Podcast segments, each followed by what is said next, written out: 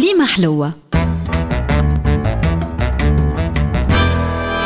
مع الطاهر الفازع في الخمسينات كان عدد السواح في العالم 25 مليون في الثمانينات ولا 280 مليون في التسعينات 530 مليون واليوم ولا في حدود المليار و150 مليون توريست في المرتبة الأولى نلقاو الشناوة اللي يصرفوا حوالي 170 مليار دولار في السياحة.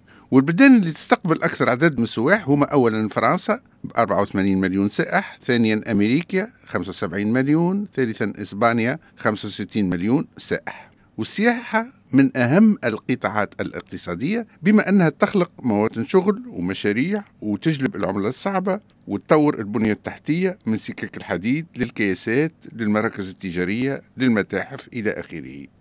وفي عهد صنع التغيير تقرر إقامة مشروع حمامات الجنوبية على أساس أنه باش يجلب 1% من هالمليار سائح أي 10 ملايين على حسب المستشارين متاعه وحسابهم كان يكون صحيح إلا أنهم بطبيعة الحال ما تكهنوش اللي في الأثناء باش تصير ثورة مباركة.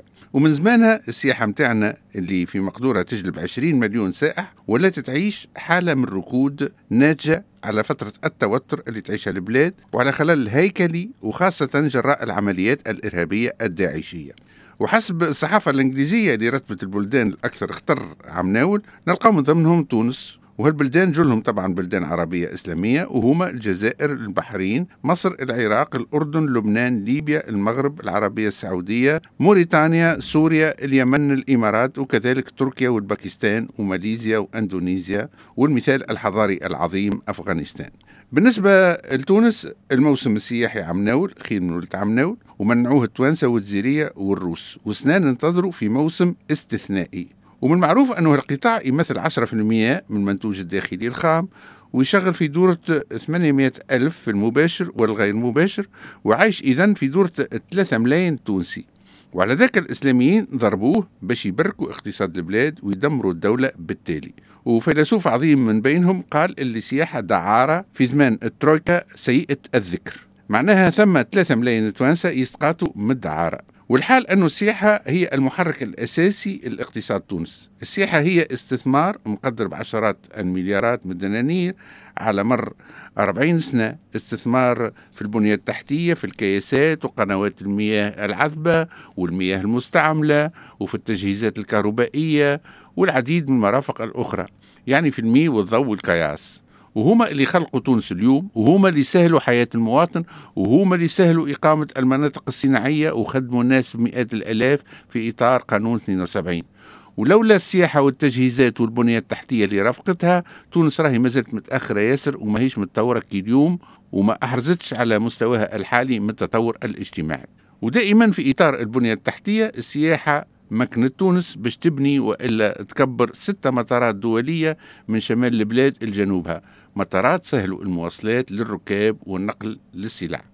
السياحة مكنت كذلك من تكاثر وازدهار عشرات مكاتب الدراسات الهندسية والمعمارية والهندسية المدنية ويشهدوا لها أن أحسن مكاتب على الصعيد الإفريقي والعربي والمهندسين التوانسة ومكاتب الدراسات عندهم خبرة مشهود بها وخدمة شوان تعظيمة في إفريقيا والشرق الأوسط وأوروبا وفيهم العديد اللي مستواهم عالمي. والفرص والإمكانيات متوفرة في الجزائر مثلا اللي ناوية تبني 150 أوتيل تليها ليبيا بعد ما توفى الحربة وترجع لسلم عليك العقل. في جرة السياحة كذلك عندنا توا في تونس خبراء عالميين في ملاعب لعبة الجولف أنجزوا دي باركور في تونس وفي شرم الشيخ وفي الإمارات وحتى في الصحاري متاعهم وبخلاف البنية التحتية ومكاتب الدراسات السياحة مكنت تونس من 40 سنة عمل متواصل في ميدان البناء لين ما عادش نلقاو لا بناية ولا صناع ولا خدامة ولا مواد بناء كما الياجور والحديد والسيمان وهالتحمس والطلب مكن من إنجاز عشرات من فابريكات الياجور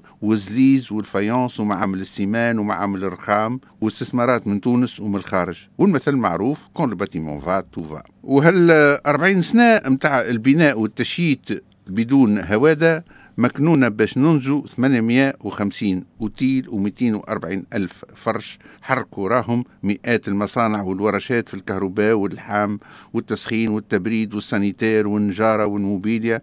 والعديد من هالمصانع ولاو يصدروا للخارج بفضل السياحة. هذا الكل دعارة يا فيلسوف. وعلى ذكر السياحة الروسية قال لك ثم زوز روسيات قاعدين في ريستورون ودخلوا زوز توانسة. جاهم الجرسون قال لهم تفضلوا إيش تحبوا تاكلوا؟ قالوا له نحبوا ناكلوا زوز روس. يا أخي هيك الروسيات ماتوا بالفجعة وفصحوا. كليمة حلوة. مع الطاهر الفازع.